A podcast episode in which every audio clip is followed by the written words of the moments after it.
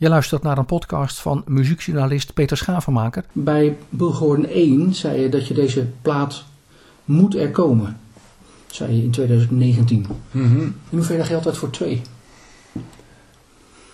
Eh, even hard. Eh, en eh, ik denk zelfs op een goed moment werd het nog prangender door, eh, doordat het zo'n beetje de enige manier was om nog iets van je te laten horen, doordat er live niet meer gespeeld kon worden door de pandemie. Voelde je echt een urgentie om in die pandemie en over die pandemie, hoe groot was die urgentie om daar iets mee te doen? Of misschien was dat wel de drijfveer om het te maken? Ehm, nee, want de drijfveer en de urgentie is altijd ehm, het feit dat eh, ik niks anders wil en kan. Hè, dus ik ben gewoon, ik ben gewoon liedjeschrijver en gitarist en zanger. En eh, Is dat al vanaf Speed zo? Vanaf, die, ja, vanaf dat moment, vanaf je- toen je 13 was? Ja, hoewel ik van, van de allereerste van de eerste speed line-up die toen dat eh, singeltje Mhm. uitgebracht heeft, was ik nou precies niet de, de liedjeschrijver. Dat waren de twee andere jongens. Maar dat gevoel om altijd zo, dit te willen doen, dat is daar eigenlijk... Nou, trouwens, ik neem maar inderdaad daarvoor al, toen de drums dan nog kartonnen doos was, toen verzonnen we ook al eigen liedjes. Dat is gewoon al, ja, dat is vanzelfsprekend. En ehm, dus, om even op die urgentie van die pandemie terug te komen, het was, wat je doet is gewoon, je draait gewoon de, je, je draait de zaken gewoon eigenlijk om. Eh, eh, de pandemie is eh, je bent het slachtoffer omdat je niet meer live kan spelen. Dus eh, pak je dat gegeven om te schrijven Mhm. en sta je met een beetje mazzel dat een tijdje later te spelen. En dus op die manier pareer je eigenlijk altijd alle, alle tegenslag, zeg maar. Het grote verschil tussen 1 en 2 is denk ik volgens mij 2 iets, ietsje steviger is dan 1. De 1 heeft wat meer een, wat, wat jazz af en toe. Nou, het klinkt toch wel wat steviger als ik, hem, als ik ze allebei beluister. Ja. Nou, dat zit hem puur in. ehm, de, de, de eerste is eh, echt zeer bewust eh, zo live als maar kan. Alle zang ook live. Gewoon altijd drie mannetjes aan het werk. Zo wilde ik het altijd hebben. En eh, dus om die. eh, voordat we zijn gaan opnemen, hebben we denk iets van anderhalf jaar, twee jaar van tijd tot tijd gespeeld en veel eh, bij, bij elkaar gekomen. En we hebben die, die liedjes zijn echt in praktijk gegroeid. Omdat je moet, als je dus die interactie wil vangen tussen drie muzikanten, dan, dan moet het gewoon, dat repertoire moet echt zitten. Je moet echt, als die band loopt, of de schijf, dan moet je echt het kunnen toeslaan. En dan moet je niet nog bezig zijn met hoe gaat het liedje eigenlijk. Of, eh, of eh, wil, wil, wil ik dit eigenlijk op een andere manier spelen of zo. Het moet een soort zich uitgekristalliseerd hebben voordat je het op een plaat wil zetten. Ja. Dat, dat hele traject konden we door de lockdowns natuurlijk helemaal niet doen. Want nu was het zo dat er fragmenten, fragmenten werden gemaakt, er werden heen en weer gestuurd. Dat is een heel ander gevoel. eh. Mm, Nou, dat, dat, zo hebben we filmpjes en zo gemaakt, ja. Maar dit is wel eh, de, de basis eh, live. Maar dus eh, toch op een andere manier gedaan, omdat, omdat we gewoon echt. eh, dus de- eigenlijk, dus, ik ging het, de, de zang ging pas voor Echi als we de take hadden. En soms is het in één klap goed en soms doe je er toch drie, vier, vijf takes over. Of laat je hem een dag liggen, ga je de volgende dag weer verder om het vers te houden. Dus het is echt... ehm, omdat, en, en, en, en ik had ook sowieso het plan om ook met blazers te gaan werken. Dus die blazersarrangementen ben ik eigenlijk gaan maken toen eh, toen, toen de basissteeks erop stonden, hoewel dat klopt geloof ik niet. Nee, want die kwamen de volgende week al gelijk. Nee, nee, dat plan met die blazers was al wel klaar. Maar ja, goed, ik, ik kon niet eh, van de interactie, de interactie was niet eh, het wapen. En dat was in de eerste plaats heel erg wel zo. Dus hou je het bij dat ene akoestische, vrij dun klinkende gitaartje. Ja. En die tweede krijgt door de gelaagdheid, ik ben ook elektrisch gitaar gaan spelen, een heleboel nummers. En door de blazers en door de, de piano. De piano is wel ook live met de basis meegegaan. Leo Bouwmeester is de vierde speeldag langsgekomen. En eh, Had je meteen een goed gevoel om het op deze manier te doen? Of heeft dat toch voor enige vertraging gezorgd, eh, omdat je zo gewend bent om dingen live op te nemen? Omdat dat eigenlijk ook je voor. nou, eigenlijk was ik veel meer gewend aan deze manier van werken. Vroeger met Jaco, je, je, je wil een goede basis tekenen en dan ga je verder bouwen. Zo hebben we het heel vaak gedaan. En eh, dus dat was eigenlijk een soort... dat avontuur zat er niet in, maar eh, het avontuur van die arrangementen maken en ook weer met andere mensen. eh, het is, was ontzettend leuk om eh, Kim Snelte bijvoorbeeld, die speelt op een Shaco-plaat uit eh, 89. En sindsdien heb ik me eigenlijk niet meer gezien. Hm. Dat was een enorm leuk eh, weerzien. En, eh en J.B. Meijers die was inmiddels Bonaireaan geworden. Dat- en die had zijn studio net op tijd af daar. Om die banjo en die pedalsteel en die dobro partij te kunnen opsturen. Opnemen en opsturen. Dat is ook heel grappig. Dus eh, er was van alles wel avontuurlijk van, maar dat eh, eh, op, ja, op totaal andere werkwijze. Dus, Ja. De plaat opent heel persoonlijk, hè? meteen.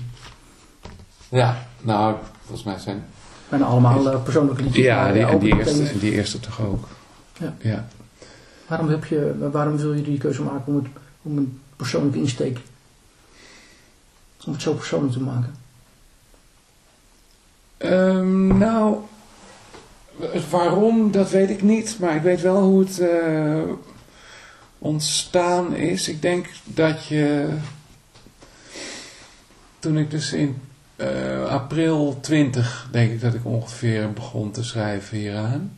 Dus dat je dus na een maand lockdown heel langzaam het muntje begint te vallen van dit is niet, eh, dit is geen, niet twee weken, dit gaat veel langer duren. Dus, eh, en dan, ga je, dan kom je ook door het niet toeren, door het thuiszitten, door de opgelegde rust en zo, kom, je, kom ik kennelijk in een, ga ik meer naar binnen kijken of zo, kom ik in een contemplatievere mood. En eh, ja, ik, ik, ik, zag het, ook- ik, ik zag het ook allemaal maar een beetje gebeuren. Er zit, er zit niet zoveel bedoeling achter. De liedjes kwamen uit het plafond vallen. Ik. Ja, dat, zo noem ik dat altijd. Ja. En dat is Maar ook wat echt gebeurt er dan als je dat, als dat zo... Nou ja, dan, dan zit ik, ik zeg dat ik gewoon in eentje een beetje voor me uit zit te gitaar spelen.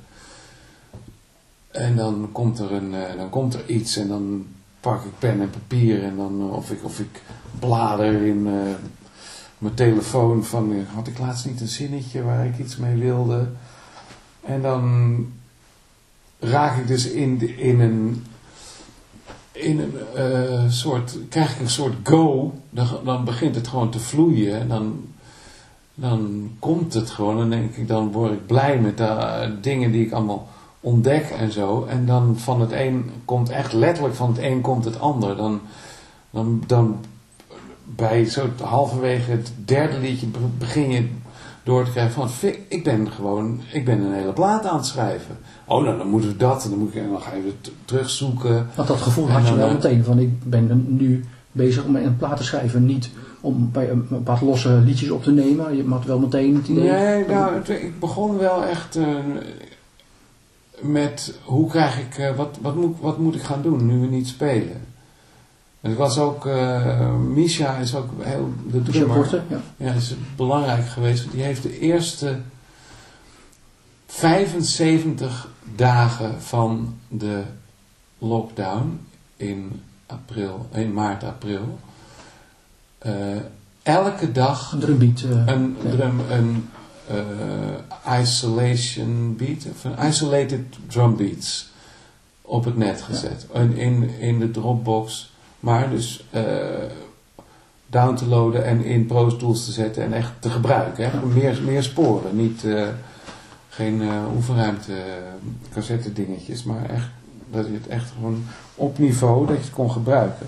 En de laatste nummer is, zo, ik, zo ontstaan, hè? las ik. At least Ja, is zo ontstaan, toch? Dat is, een, dat is er één die echt regelrecht uit zo'n beat is voortgekomen. Ik heb er nog wel andere dingen mee gedaan ook. Maar dat zijn meer... eh, nee, ik denk, er ging wat tijd overheen voordat die- die liedjes weer de overhand kregen. Ik heb ook echt wel soundscapes zitten maken. Zo ook net als Misha gewoon... eh, weet je wel, ik, ik, ik neem het eerst op, ik sluit mijn gitaar aan en dan, dan doe ik zet de koptelefoon op mijn kop en dan hoor ik Misha spelen en dan ga ik gewoon meespelen. Gewoon het niet eerst echt juist zonder voorbedachte raden. Mhm. Kennelijk toch weer naar een of andere interactie magic op zoek. Dus zo, eh nee, ja, we waren, we waren gewoon, we waren gewoon echt de tijd aan het vol krijgen tot we weer konden spelen. Dat was echt, was echt gefnuikt. En En dan hetzelfde denk voor, ik voor dat ik pas na, na zoveel tijd eh, heb gedacht van, oh, wacht eens eventjes. Hier, hier is gewoon, eh, als ik me nu even wat meer op die songs concentreer, dan hebben we zo in ieder geval weer een tweede plaat. Die ik helemaal niet uit wilde brengen, want ik, ik was, de, de eerste tour was nog ineens echt begonnen. Dus dat was nog niet echt helemaal afgesloten in je gedachten. Die eerste tour en Nee. de eerste tour die bij de plaat hoorde. Ja. Was het dan lastig om een, al, al een tweede plaat te maken? Of, of sluit u zo aan dat dat goed in elkaar doorloopt? Ja, we spelen nu, straks ook eh, in de Smitsen, we spelen, we, we- we spelen van alle tweede platen. Dat geeft je natuurlijk ook een Voor- voordeel dat je voor de twee platen hebt. Ja, precies. Voor de pauze is meer eh, de tweede, meer Bullhorn 2. En na de pauze komen de meeste nummers uit Bullhorn 1. En dan ronden we toch weer een soort af met... eh, ik heb eigenlijk met eh, Eva Bouwknecht, de regisseur, twee, twee bogen gemaakt. Dus Z1 en Z2. En dan eh, hopen dat je aan het eind toch het gevoel hebt dat dat één, eh, dat het één verhaal was. En wat is het overkoepelende verhaal van, van de twee platen? Of, of is die er niet? Nee, dat is moeilijk te zeggen. Ik, het, het zwabbert een beetje. De, die eerste plaat was natuurlijk heel erg dat Bullhorn of Monastery verhaal. Hè? Van ga je de barricades op of ga je het klooster in om je juist in alle... Wat, dat zijn twee eigenschappen die ik heb. Ik kan... De Bullhorn is een megafoon. Dus ik kan heel erg de neiging hebben om... eh, ja om eh, op de barricade te gaan staan en te gaan roepen hoe alles moet. Maar ik kan, eh, kan ook juist heel erg naar binnen gaan en gewoon in alle rust kunst maken en dat naar buiten brengen met dezelfde bedoeling om mensen te vertellen hoe ik denk dat het in elkaar zit of om iets te geven. En eh, dus daar, daar gaat eigenlijk die eerste plaat vooral over. En ik had er nog een soort sublijn over die over de vrouwen, over de, de- door de Me Too en de Woman en Catherine, ook Catherine en het lied over mijn moeder en een lied over de eh, Manny die overleden was. En dat zo'n, daar probeerde ik een soort, ook een soort geheel van te bakken. En daar zit ik nu eigenlijk een beetje, daar pak ik wat dingen uit terug in deze, na, na de pauze. En er spelen ook dat Everybody's Angry, wat ook een typisch eh, ja, wel of geen barricade liedje is. Is, is dat, dat op de barricade willen staan, of in ieder geval ook op een andere manier iets willen eh, zeggen, komt dat van Dylan? Want Dylan komt hè, ook regelmatig dat op deze plaats zat, las ik. Maar je hebt op, op je uh, debuut, op W of W, eh, in 98 ook een aantal cursussen gespeeld van Dylan. Dat speelt dus ook als een soort rode Ja. straat. Is dat, heeft dat ermee te maken met die barricade of komt dat daar niet vandaan? Want dat is natuurlijk ook typisch iemand die dat zo, zo, zo doet.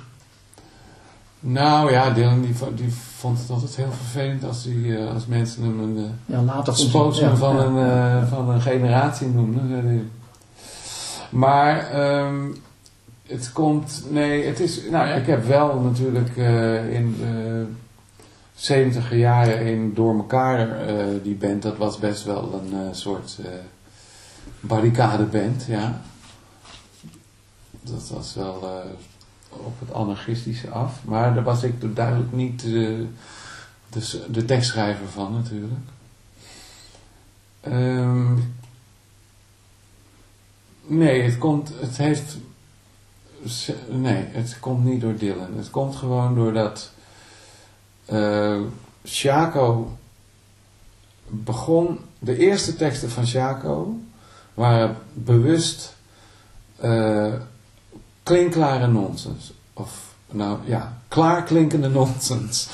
De, de, het, het eerste liedje wat ik voor de band die later, even later Shaco ging heten, schreef, begon met de zin Flabbergasted by the foolishness of my potato-like spearhead.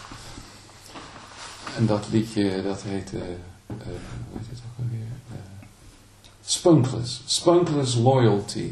Ja, dus zeg maar, die, die, die teksten deden wel eer aan de betekenis van Sjakel, van de, de dorpsgek. Toch? Die, die, zeg maar de uiting van, Eh, om zo dus- bewust die, die, die keuze te maken om teksten eigenlijk over Nou, laten was in ieder geval wel, eh, ja, het, het, was geen dorpsgek, het was een bandiet. Het was eh, een Robin Hood-achtig. Ik las over de middeleeuwse dorpsgek en ook de naam van de papegaai van Malle Pietje. Ja, maar het dorpsgek klopt niet. Nee. Dat Maar de, de papegaai van Malle Pietje, hij zei- later bedacht, eh, Thijs Vermeulen kwam ermee, die zei, volgens mij heet, eh, zei mooi, dan nemen we dat als de reden. Maar gewoon inderdaad, gewoon dada, gewoon, ik hield e- enorm van, de, van, de, van het spelen met taal en de vrijheid eh, van niks te hoeven zeggen en, eh, weet je. Dus daar kwam dat vandaan en dat is eigenlijk op, op Shaco de Tent eh, uit 2016 kan je daar ook nog wel eh, zwemen van horen. Dat het gewoon leuk is om met die taal te spelen. En eh, er hoeft geen boodschap in te zitten. Het hoeft, het hoeft niet speciaal ergens over te gaan. En eh, vanaf Boelhoorn ben ik toch wel echt... ehm, meer aan het proberen om, eh, om het echt ergens over te hebben. En waar, van waar die omslag? Nou, het is geen omslag, het is gewoon, het is gewoon ouder worden. Het is gewoon... Als je richting de 65 gaat, dan gaat het, komt dat, ja, zeg dan maar, wordt, wordt onzin wordt meer onzin en, eh, en het serieuze van de onzin wordt belangrijker dan. Dus, als, als ik nu een dadaïstisch lied schrijf, dan zal er wel, zal er wel iets achter zitten. Je had het net even over de rol van, van Misha, de drummer. Ehm, wat was de rol zeg maar, in, in, in het vergelijk daarmee van, van Gerco, de bassist? Voor het opnemen van de plaat. Ehm, nou, Gerko, eh, even kijken, hoe, hoe zou ik dit eens in elkaar draaien? Het, het was natuurlijk ehm, sowieso een wens om iemand, eh, om, om contrabas te hebben. Ik zou eigenlijk eh, mijn eerste reactie zou zijn geweest om eh, om Thijs Vermeulen te bellen. Van ik heb een nieuw project, want hij, die, die bast ook op W. Mhm. En op Jotter Swivel heb Ja. tuba als bas. Dus daar kwam, daar kwam hij eventjes niet in beeld. Maar in principe is dat een beweging die ik maak. Maar Thijs is toch wel pertinent eh, met contrabas gestopt. Hij vond dat gezeul en het, het doet ook niet wat hij wil. Het is gewoon een hele eigenzinnige gast. En daarom is het ook een te gekke Fender-speler, zeg maar. Dus, eh, en ik wilde, ik wilde gaten, ik wilde lucht onderin. En, eh, en ik wist ook dat Misha dat drumstel had. En dus er moest gewoon, het moest contrabas zijn. En dan kan, ik had Peter Wassenaar kunnen vragen, ik had Hein Offermans kunnen vragen. Maar ik weet niet meer precies hoe ik tegen Gerco opliep. Het leek gewoon logisch. Ik ken Gerco al lang. We speelden graag samen voor een Amsterdamse dichter, Dan, Da- Danny Daluiso. Eh, en dan heten we De Vage Kennissen. Hm. En eh, daar, de eerste keer dat ik een contrabassist met een envelopfilter, een, een flanger en een fuzzbox zag, dat was ook Gerco. En dat was in die constellatie met die, met die dichter. Dus dat was sowieso al... Ik had gewoon een heel, heel goed gevoel bij die jongen. En ehm, dat... eh, dus dat... Je luistert naar een podcast van muziekjournalist Peter Schavenmaker. Ja, ik heb het gewoon... Ik denk dat ik het ook in eerste instantie zo ver mogelijk van Jacob vandaan eh, ging. eh Misha straalde ook een heel andere manier van drummen uit dan eh, Richard Heijerman. Dat ik ging op zoek naar de, naar de gaten, naar de verstilling. Bewust gekozen om, om afstand te nemen van Chaco. En echt zo'n een ander project te maken. Dan Ja, Dat er zodat zouden ook- kunnen zijn. Zodat Jacob gewoon kan blijven bestaan. Wat zo is. We zijn met, Nou, sterker nog, ik las op, op Facebook dat allerlei aanwijzingen zijn dat Chaco weer terugkomt tot iedereen. met Jaap Vereniging. Ja. Ja. met de Gaat dat gebeuren? Ja, absoluut. En wanneer gaan jullie iets doen? Gaan jullie een plaat maken of gaan jullie toeren? Of... Ehm, Want ik heb wel dingetjes langs zien komen, maar de officiële bevestiging is er volgens mij nog niet. Nee.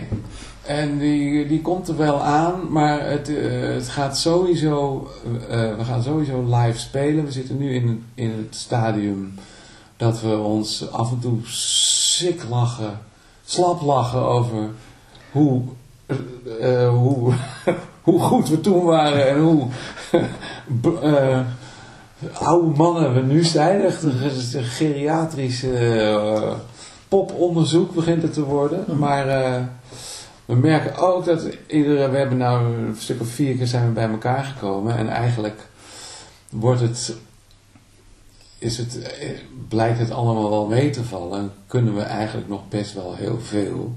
Dus het zou zomaar eens kunnen zijn dat we, de, dat we echt een soort eh, bloemlezing van die drie platen die we met Jaap gemaakt hebben, de L'amour qui fait boom, Secret Skin en Livewire, Mhm.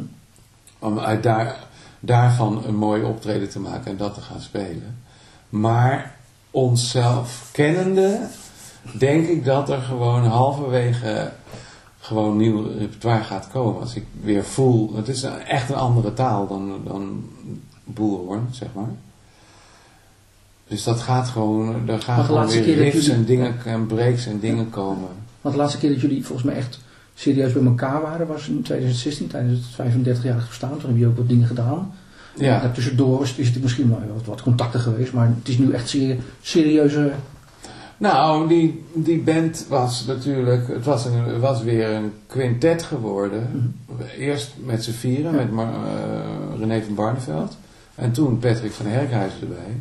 Dus toen hadden we die, was het weer van trio naar quintet gegaan, zoals dat in 95 ook gebeurd was. En toen eh, was het op een gegeven moment werd het gewoon echt moeilijk om, om, eh, om, het, om het de boer op te krijgen. We hebben toen de tents opgenomen en in, eh, in 16 uit. Daar heb ik, heb allemaal alles zelf betaald. Ik heb gespaard met, met tours met Sander Wallis de Vries en Paul Munnik. Heb gewoon, heb gewoon eh, een spaarpotje gemaakt om weer een plaat met Jacob te kunnen bre- uitbrengen. Die is ontzettend goed gelukt, vind ik. Mooi op niveau opgenomen in, eh, in Limmen. In het gemengd bedrijf. Echt een fantastische studio. Alles zelf gemixt.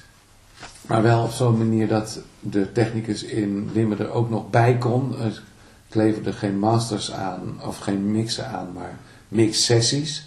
Dat hij toch nog even, even iets Mhm. aan de baseline kon nutsen of zo. Wat ik gewoon bij mij thuis echt niet kan horen, weet je. Dus op die manier hadden we perfecte werkwijze. En toen gingen we spelen. Nou, wat hebben we gedaan? Ik denk zeven optredens of zo.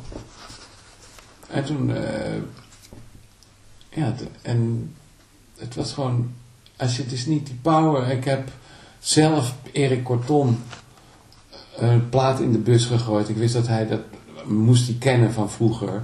En die heeft toen op een slinkse wijze ons nog eh, live in eh, met het oog op morgen weten te krijgen. Een super eh, kleine bezetting zonder drums daar. En dat was een beetje alle promoties die er... Als, je, als, als die power van de maatschappij er niet achter zit, je, je kan het gewoon schudden. Je komt er gewoon niet tussen. Nee. Wel een paar hele goede recensies, maar allemaal in kleine dingetjes op het net en zo. En, eh, dus dat En waar eh, je daarvan dat dat gewoon, dat dat gewoon niet wordt opgepakt? Nou ja, het is gewoon, het gaat allemaal, eh, je- het- een nieuwe plaat is, is een paar uur nieuws. Ja. Dan is het, het is wat Tom York zegt, het is een waterval, je gooit er iets in en onderaan, eh, Is het al weggedreven? Ja. ja, Ja. komt er af en toe eens, haalt iemand er iets uit. Ik las dat je zei over Chaco dat daar alles in samenkomt. Wat, wat, voor, rol, eh, hoe speel, wat voor rol speelt dan Bulhoorn 1 en 2 daarin, in dat Chaco samenkomproces? Dus dat is, enige, enige, is dat het echt los van elkaar? Mm, nou ja, ik weet niet. eh, dat- eh, dat kan ik ook hopelijk over een jaar kan ik deze vraag beantwoorden. Als ik weet wat. Als de plaat uit is van Chaco en dan je kan terugkijken op de Ja, 1 en 2. het is natuurlijk eh, het is een beetje een, nu een rare situatie dat ik twee trio's heb. Waar ik eh, voor schrijf. Maar, die, maar voorlopig eh, is het heel duidelijk. Boelhorn is nieuw en dat zijn, dit zijn we nu aan het doen. En Chaco is, een, wordt, is in eerste instantie een soort onderzoek naar wat we, wat we deden. En waar de magic ook van die drie zat. Want dat is een, daarom... Kijk, Thijs, Thijs Vermeulen, de bassist, heeft dit bepaald. Thijs Vermeulen heeft op een gegeven moment, toen bleek dat het Chaco niet het 35 jaar bestaan werd, maar het, eh, of, of het 40 jaar zaten we al volgens mij al tegenaan te hikken. En dat- April 1, 1 april 81 is het begonnen, het eerste concert. ja, precies. 4, 5 april, hè? 5. Ja. Ja. Of 6, weet ik Dus dat is langer nog, dus bij, zeg maar veer- richting de 40, over de 40 heen. Ja, precies. En, en, maar op een goed moment, omdat ik dus in die theaterwereld en met die, met, eh, die, die theatertours, dat die, die zitten zo dicht. Dat zijn er al drie in de week en soms vijf in de week. Dat is heel lastig om dan... eh, Hm. en, ik, en ik moet dat gewoon, ik moet de huur betalen. Ik heb kinderen, ik, eh, weet je. Dus op een gegeven moment we- werd dat... Worden naarmate dat Chaco meer eh, wegzakte, ging het ook nog eens een keer minder spelen. Omdat je, je moet gewoon ook pakken wat je pakt. Ik kon het me niet permitteren van ja, ik ga nu eventjes een jaar aan mijn band sleutelen. Want eh, ik... d- dus Sanne of Paul of Jeroen van Merwijk toen van zoek maar iemand anders. Je moet dat gewoon pakken. Dus, eh, en Thijs bleef eh, daardoor een soort achter. Die had wel, die had wel andere, die had gewoon klussen en dingen en die dacht van nou, zo hoeft het voor mij niet meer. Dus die heeft echt op een gegeven moment ergens midden in de pandemie ra- radicaal gezegd. En nou, eh, ik kap er helemaal mee. En dat heb ik geaccepteerd. Ik heb het begrepen. Ik gaf hem nog gelijk ook. Mhm. Ik, er, had er schuld aan, omdat ik weer, het, eh, een, eh, omdat ik weer een half jaar dingen had lopen uitstellen. Die we min of meer hadden afgesproken. En toen op een gegeven moment, maar ik wilde Thijs, Thijs als ge- eh, getuige op mijn huwelijk. Ik, ik wilde mijn vriend niet kwijt. Dus ik ben hem blijven op, hij heeft iedereen eh, buiten gesloten. Hij is echt in een soort. eh, eh, echt, echt, heeft zich soort, ja, echt zichzelf buiten van alles gesloten. En ik ben hem blijven opzoeken. En we hebben onze vriendschap hervonden. En toen op een gegeven moment zei hij van... oh, ik werd vanmorgen wakker. Ik dacht, ik ga weer bassen. En ik heb ook wel een idee hoe ik verder met Jaco wil. Ja, hoe dan? Nou, met Jaap. Hij heeft Jaap er toen in uh, 88 bij gehaald, of 87. Ja, nou, wie ben ik om te zeggen dat het niet zo moet? Dat Van uitstel was geen uh, ja, dus toen heb ik, heb ik René van Barneveld en Patrick van Herkhuis en Richard Heijman gemaild van Thijs is weder opgestaan, dit is, dit is wat eruit komt. Eh, ik hoop dat jullie snappen dat ik eh, dit ga doen. Ongelooflijk dierbaar voor je, hè? de- eh, dat project. Daar, daar, kun je geen, daar kun je geen afscheid van nemen, toch? Dat, dat, dat moet je gewoon doen. Dat, dat, moet, dat moet gewoon. Onlangs Kennelijk ja. Ik heb ooit een beetje stoer gezegd van...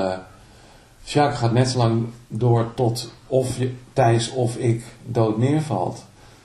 Ja, ik geloof dat het er toch nog steeds van op neerkomt ook. Maar het is inmiddels nul drama. We hebben echt... En dat is ook om Jaap er weer bij te halen. Jaap is fotograaf geworden. Jaap heeft jarenlang helemaal niet op professioneel niveau muziek gemaakt. Wel altijd blijven trommelen, blijven studeren. Zo zit hij gewoon in elkaar. Maar hij is stilfotograaf. Hij, is gewoon de, hij reist de hele wereld over als stilfotograaf. Dus eh, voor de film. Maar als je dan, eh, eh, zo, dat, dat jullie op Facebook zo'n foto plaatsen van eh, wensen jullie een fijn 2022. Ja. Dan krijg je meteen van iedereen komt dan, oh wat zou het echt gebeuren, dat zou geweldig zijn. Wat, wat, Ja. wat gebeurt er dan met jou?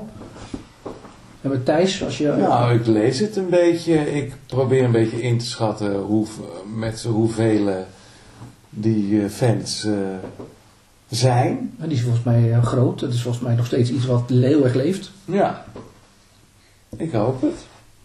We gaan het meemaken. Heb je geen twijfel toch over? Nou, ik weet ook wat de boeker gezegd heeft erover. Ja, wat geeft een goed gevoel. hè?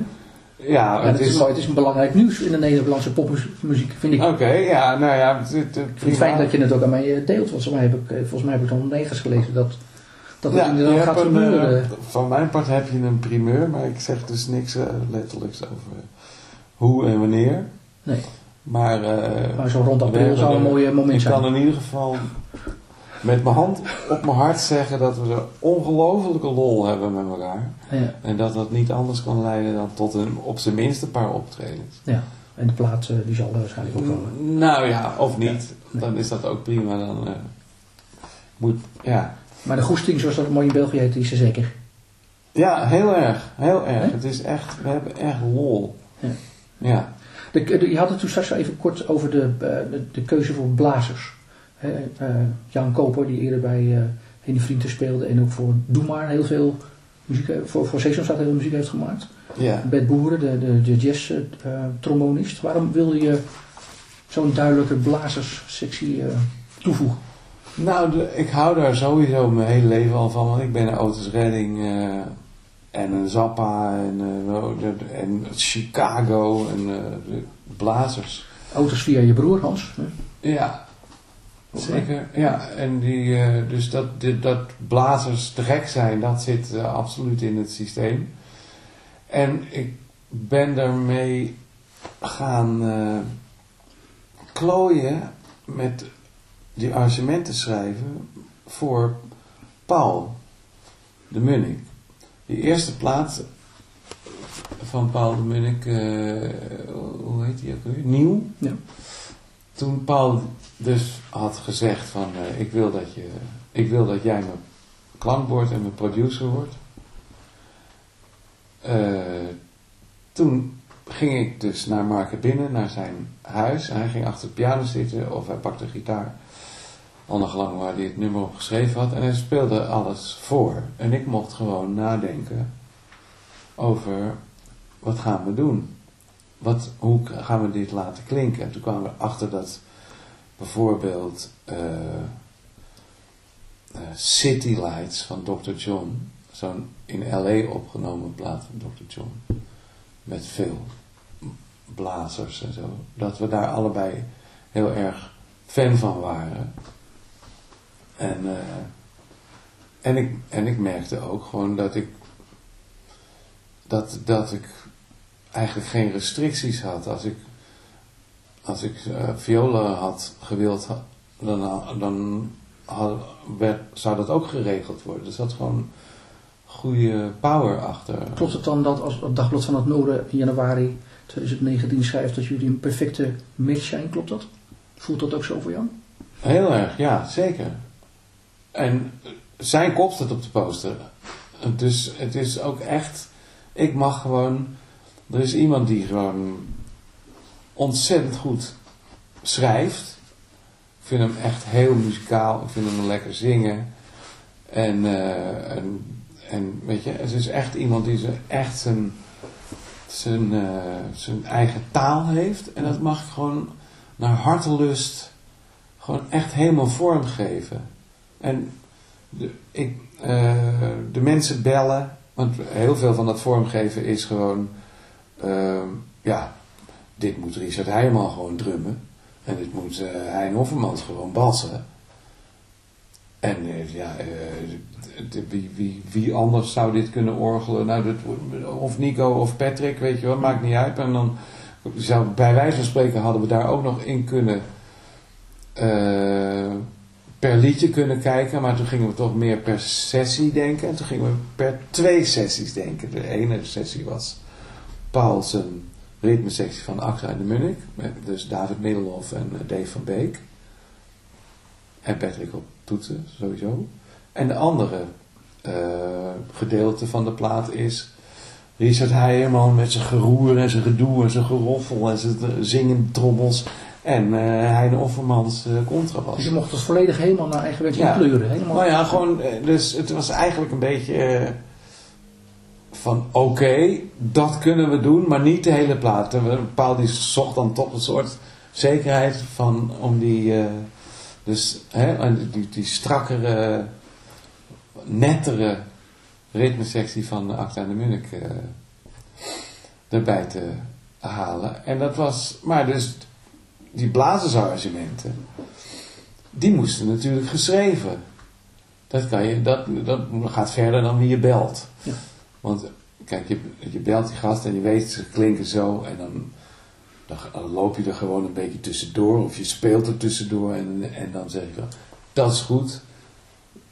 Dus we gaan, daar gaan we met hem mee en dan, weet je, zo op die manier ontstaat dat eigenlijk die hele wat dan later Produce By heet. Dus het ontstaat eigenlijk gewoon van een paar gasten die elkaar goed kennen en weten waar ze, wat ze aan elkaar hebben.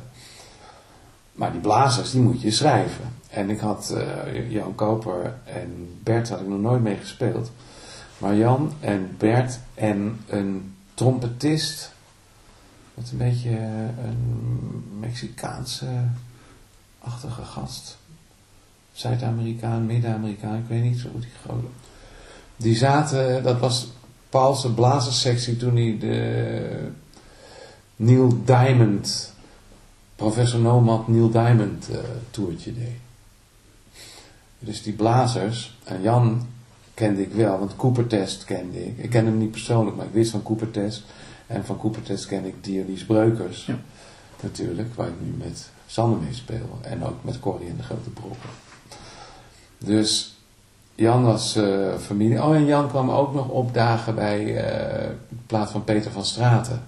Street. Street oh. and Stone. Daar zat Koper ook in. Dus daar, daar had ik hem wel persoonlijk leren kennen, ja. Dat is gewoon een ontzettend leuke vent. En ik ben natuurlijk beginnend uh, arrangeur. Ik, en dan vooral, ik weet precies wat ik wil horen, maar ik weet niet precies wat die instrumenten kunnen. En ik zit met een tong uit mijn mond op een keyboardje, zit ik die partijen met een cut sample te spelen. En dan staat bij Pro Tools print. En dan komt daar iets uit. Nou, er, is geen blazer die het kan lezen. Behalve Jan. Want die weet wat, wat je bedoelt. Ja. ja. die neemt de moeite. Ik heb echt platen verderop heb ik gezegd van... Jan, leg me nou uit, hoe moet ik dat gebruiken? Welk programma moet ik hebben? Hoe kan ik jullie nou gewoon fatsoenlijke scores geven? Dat je gewoon gaat zitten en dat, dat het kan spelen. Zei hij, gewoon de avond van tevoren de files opsturen zoals je het altijd doet. hij vindt dat juist leuk. En Bert is uh, van hetzelfde van dezelfde soort. Ja, dat is echt te gek. En ja, dat is ook maar dan, als ze er dan zijn, dan is het toch ook weer heel erg interactie. Om, ook omdat het, ik denk dat het ook helpt dat het een soort gebrekkig is wat ik aanlever. Dat vraagt ook meer van ze, of zo. En als ik gewoon goed luister naar wat ze ermee doen, dan ben ik ten eerste al vergeten wat ik verzonnen heb natuurlijk. Dus ik hoor het en ik kan het net zo vormgeven Ja, ja, ja. dan ter plekke. Als, eh, dus op die manier. Dus dat had ik nog nooit voor mezelf gedaan. Dus dat gingen we, dat gingen we een boel maar twee eens even doen. Waar- waarom heb je bewust op de voorkant van de, van de hoes een verwijzing gemaakt naar, naar je muzikale helden? Waarom heb je dat zo... Nou, het is eigenlijk... eh, Ik vind het wel leuk om dat zo... Dat, de, ja, het is eigenlijk... Er zit uit alle... Uit meerdere liedjes zitten er verwijzingen in. Dat busje is die van uit Whistling in the Dark. Er staat, hier staat een altaartje voor een eend. Deze foto is het duidelijker. Kijk, hier staat een eend met een Oh ja. vaccinelichtje ervoor. ja, ja. Dat is de duck die eraan gaat in eh, Nightly Racketeers. Dit beest is natuurlijk ook een Nightly Racketeer, ook al zit er geen zwijntje in. Nee, De ukulele ligt er. Ja. Eh, die voetbal. Dus je een echte bewuste foto. Ja, dit, hier zijn we een, echt een hele dag mee bezig geweest. In een café wat dicht was vanwege de lockdown. Café Oosterling in eh, Amsterdam. Prachtig café. Die bar is zo hoog. Weet je waarom dat is? Amsterdammers waren maar zo hoog. Het stamt uit, uit eh, 17e eh, eeuw. ja, ook Een ouderwetse, Ja. mooi. En vond je het ook belangrijk om, om, dat gebeurt niet zo vaak meer bij cd's, om daar de, het boekje met de teksten bij te doen. Heb je dat ook bewust? Nou, ik, ik eh, geef eh, Rob Becker, die die prachtige hoesen maakt, eh, en de foto's, die geef ik gewoon carte blanche. Deze,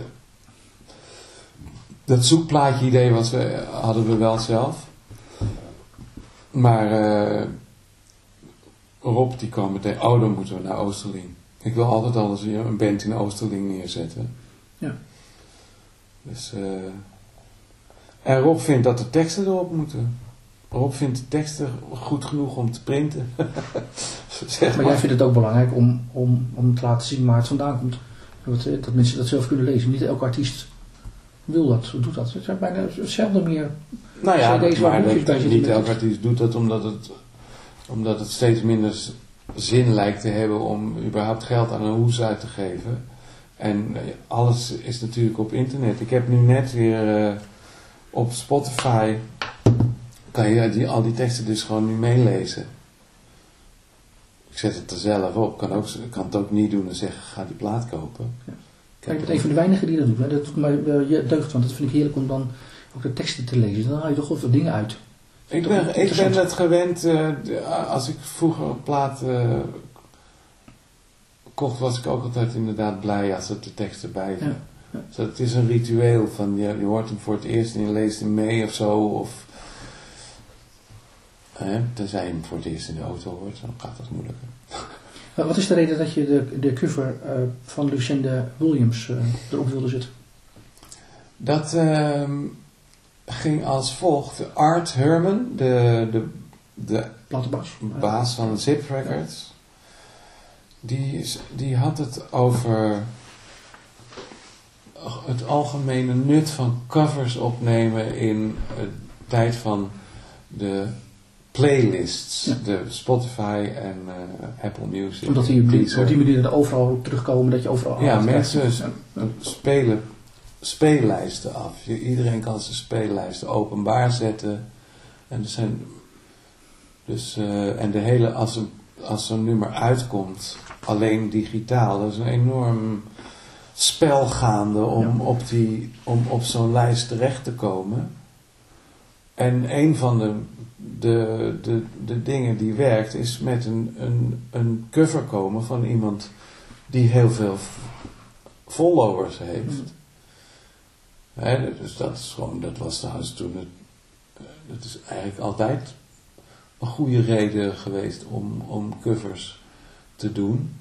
Je, je, je hoopte ook een beetje een, ander, eh, een nieuw publiek aan te boren voor jezelf.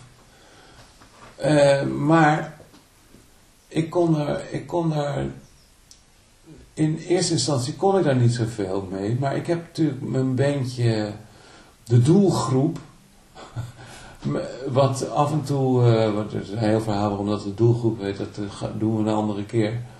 Maar daar speel ik Loudon Wainwright en uh, Dylan en Dr. John, een verdwaalde Otis Redding een, en wat John Prine repertoire mee. Eigenlijk die, gewoon alles wat ik aan teksten zonder al te veel moeite kan oplepelen, dat, dat is die band eigenlijk.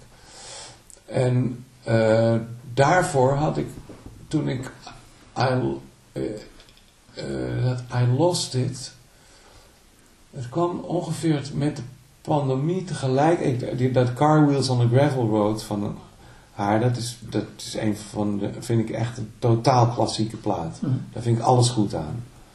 En dat lied, dat zit dus gewoon in, niet qua spelen en zingen, maar dat zit wel in mijn, in mijn systeem. Want die plaat heb ik heel veel gedraaid. En uh, ik, ik weet het niet, maar ik, ik legde gewoon de, de connectie, I, I lost it met het niet kunnen spelen. Het, gewoon, het is liefdesverdriet. Dus dat die lockdown, dat, dat die theaters en die popzalen dichtgingen, dat dat gewoon uh, liefdesverdriet veroorzaakt. Ja, dat is dan lastig van Dylan en I Lost It. Ja, zeg maar dan ja precies. Maar dus eerst, de, lost, I Lost It zat meteen vooraan in mijn, uh, in mijn kop. En toen dacht ik van, ja, maar als je een Dylan cover doet, als je, als je gaat coveren, dan kan je natuurlijk net zo goed een Dylan cover doen. Ik maak, maak ook op mijn site, heb ik er een grap, moet je maar eens aanklikken. Love's uh, Cover Story heet dat. Dat is een gefingeerd gesprek tussen de platenbaas en mij. En daar zeg ik op een gegeven moment, when one covers, one does not go around not covering Bob Dylan, now does one. Ja, gezien. Ja, dus... Uh, en Lovesick speelde wel met... Uh, dat is belangrijk. Met, met, met, met de doelgroep. van Dylan destijds. Een, een comeback plaat waarop dat liedje op staat. Ja, ongelofelijke plaat. Dat is toch uh, Time Out of Mind? Ja. Ja, ja ongelofelijke plaat is dat. Um, je was bij uh, NPO Radio 1 en daar werd je geïntroduceerd als sterk staaltje Amerikanen uit de polder. Ik had daar enige bedenkingen over, maar ik weet niet hoe jij daarover denkt. Als mensen dat zeggen over jouw muziek. Amerikanen uit de polder. Klinkt zo denigrerend. Ja, maar denigrerend voor Nederland, niet voor mij. Dat zei Gijs Groenteman, zei dat toch? Of niet? Ja, de stem die uh, jou introduceerde, zei dat. Ja. Ja, zo'n typische, typische kunststofintroductie. Ik vond hem wel leuk. Uit de polder betekent niet... Uh, dat ik uh, uit Apenkutteveen kom. Zo, of Grubbekutteveen, ja, dat ook. Ja. ja. Maar gewoon Nederland. Dat ik een Nederlander ben. En dat ik op de een of andere manier de taal, muzikale, in ieder geval de muzikale taal van de Amerikanen me verdienstelijk eigen heb weten te maken. Ja. Zijn, er, zijn er ambities... Uh, ik vind er niks denigrerends in zitten in die aankondiging. Nee. Zijn er ambities met de Verenigde Staten en die hoek om zeg maar daar te spelen? Heb je daar... Of is dat mm. gewoon te, te, moeilijk of te lastig om daar binnen te komen? Nou, daar, daar denk ik eigenlijk helemaal niet over na, joh.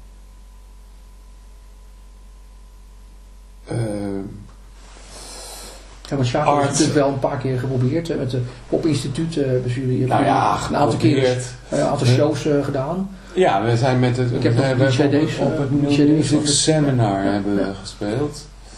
En uh, dat, is, dat is de slechtste tijd om te proberen jezelf in Amerika, want iedereen die daar was, die was gewoon aan het feesten. En ons management had geen idee waar waar de goede plekken zaten en zo. Er, is, uh, er was sprake van één uitgever die in de, in de bitter end uh, langs was gekomen, een muziekuitgever.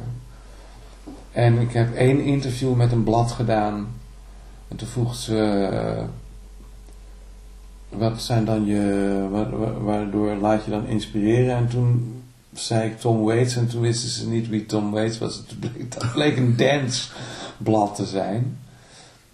En die, eh, en ja, dat, dat was gewoon omdat Stichting, heette toen nog Stichting Pop Nederland, ik denk het.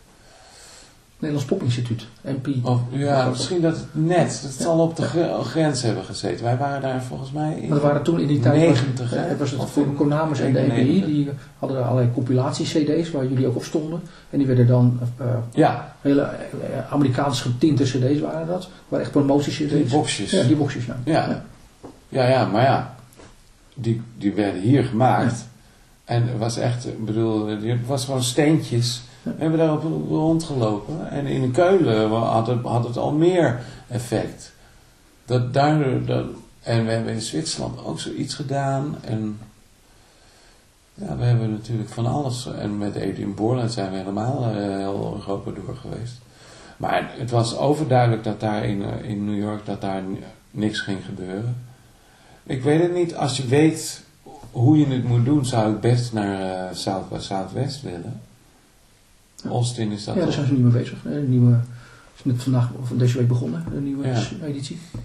Maar Art, eh, die van San Francisco is, daar ook nog een huis heeft, maar eigenlijk helemaal vanuit Amsterdam opereert, die heeft daar dan weer precies volgens mij geen eh, connecties. En ik heb het, Maar zou je extra heb moeite het willen doen niet om, eh, ja, maar niet extra moeite willen doen om Amerika eens even een paar stations gewoon met muziek te sturen en te zeggen van nou, eh, hier is Bullhorn 2.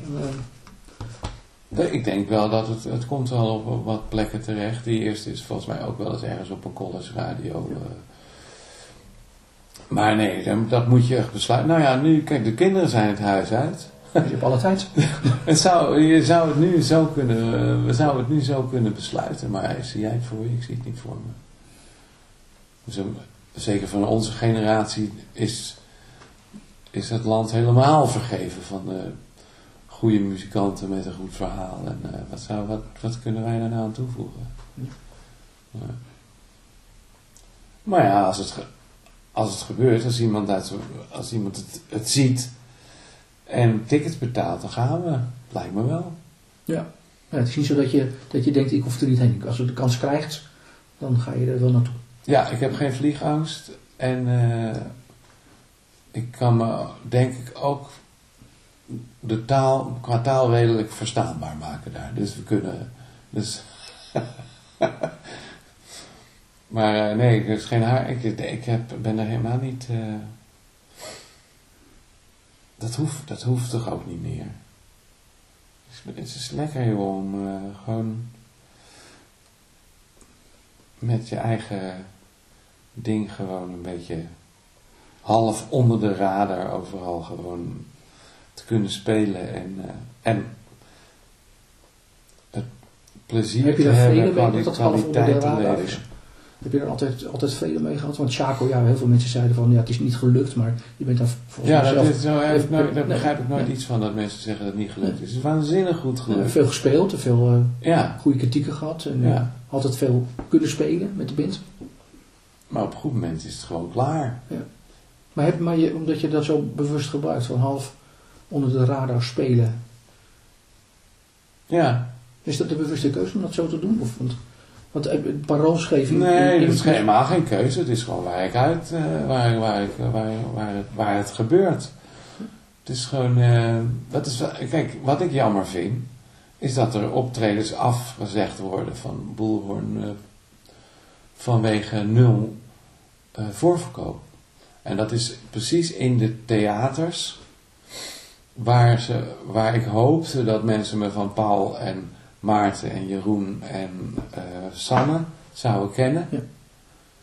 Maar dat, dat sprong, die, die link van dat je geïnteresseerd bent in wie er naast zo'n beroemdheid op het podium staat, dat, is, dat blijkt toch wel een denkfout te zijn. Ja. Maar dus in de Smitsen en in eh, gewoon, zit het, eigenlijk is het een soort veredeld singer-songwriter circuit waar je toch ook nog wel iets theaterachtigs kan doen. Je kan er wel, eh, je kan er Sommigen hebben wel, je kan er wel een backdrop op hangen of eh, een lichtplan uitvoeren. Dus dat, daar gedijt het prima. Dus dat is gewoon weer een lange adem, een long breath, hè. En als Sanne zegt van je bent eh, unieke verhalen vertellen, voel je dat zelf ook zo? Nou, ik ben heel blij dat ze dat zei. En ik ik begin, I'm getting the hang of it, ja. Ja. Wat is een sleutel, sleutelnummer op de plaat? Die zeg maar het verhaal van Bulhoorn het beste eh, duidt of of eh, sleutelliedje. Of, Ja, ik vind uh, Electricity and Drums was ook een tijdje de, de albumtitel. Hm. Dus eh, ik vind dat wel het, cent- het centrale lied. En, eh, nou, eigenlijk staat er, staat er niks eh, overbodigs op. We hebben ook, we hadden, we hebben er vier of vijf afgelaten. We hadden er veel meer. We hebben, we hebben echt op een gegeven moment gedacht van, oh, wacht even, dit... Nu had je gewoon zin om te schrijven, maar het is al... Dit hoeft er niet ook nog op, weet je. Dus het is eigenlijk een soort gecomprimeerd... eh, Het geheel is eigenlijk de sleutel, als je, als je sleutel zou willen. en Out of Touch, is dat een nummer? Dat, eh, ik las het over, dat, over een man die beseft dat hij veel mogelijkheden heeft. Maar dat de wereldover eigenlijk eh, ja, er niet meer eh, bij is. Is dat iets wat Ja, het, misschien wel ook wel heel mooi mm, jouw idee van nu verwoord. Nou ja, met Sjaak gaan we kijken wat we gaan doen. In ieder geval een beetje spelen en misschien wel een plaats. En, nou ja, Ja, wel dat waar is komt. precies wat het is. Het is, I'm getting smaller. Ik neem minder plaats in. En, eh, en, de, en de wereld raakt daarentegen uitgestrekter. Like the world becomes faster. And I'm, dus dat, dat is gewoon het idee van... eh, Dan zeg je daarmee dat hoe je... zegt, eh, hoe zegt eh, Peter Bruin het nou in de... Misschien heb ik dat wel zelf gezegd. Het stond in het interview van gisteren was dat. de stilte, de stilte vat dat toch? Eh, meer ja, dus vatten. dat, dat, je de, de dat de steen die je in de vijver gooit minder, eh, minder eh, golfslag eh, Ja. veroorzaakt. Gewoon omdat er nog zo ontzettend veel meer is. En dat wordt alleen maar meer en meer en sneller en sneller. Een soort expansioneel eh, ding waarin ik eh, min of meer in tegenovergestelde richting ga. Dus eh, ja, dat is, dat is best, best heftig. Als je het heel letterlijk zou nemen, maar het is natuurlijk een, het is misschien een soort uiterste. Het is ook wel het stilste liedje. Het verstillendste, Ja. liedje op de plaat. Ik ben er heel, eh, heel, heel verguld mee, ook met het, met de sound, met, eh, het is zo mooi gedrumd. Het is gewoon het laag van de bekkens, daar zit ik van te genieten. Komt er ooit een, eh, een editie 3, nummer 3? Of is dit met deze twee een afgerond? Nee, dat, eh, ik laat dat volledig open. Het lijkt me echt te gek. Ik hoop echt dat ik met, dat ik met Chaco die taal, die, meer naar Zappa en eh, hè, naar het excelleren, het eh, riffs, gekkigheid. Ik zat met Gerco nog eh, te, te keten over in de auto dat op de, als die Chaco-plaat er komt, dat er dan nu nog ingewikkelder op, mag komen te staan. Zou kunnen. Kan ook dat het helemaal, eh, dat het juist ook uitkristalliseert tot een soort simpelste versie van. Maar ik hoop dat voor mij het onderscheid tussen Boelhoorn of tussen Wouter Plantijt is het eigenlijk, hè? het project is Boelhoorn, maar dus tussen het Boelhoorn project en het Chaco eh, project, dat dat voor mij zo duidelijk blijft dat ik gewoon op een gegeven moment denk van, hé, hey, nou heb ik toch zomaar Boelhorn 3 bij elkaar geschreven. Zeg. Ja, maar het is wel duidelijk, en daar begonnen we volgens mij ook mee met het gesprek, dat dat tot allemaal moet komen. Wat er ook gebeurt. Toch? Ja, ik blijf wel beter. Ik hoop het wel, ja. Je luistert naar een podcast van muziekjournalist Peter Schavenmaker.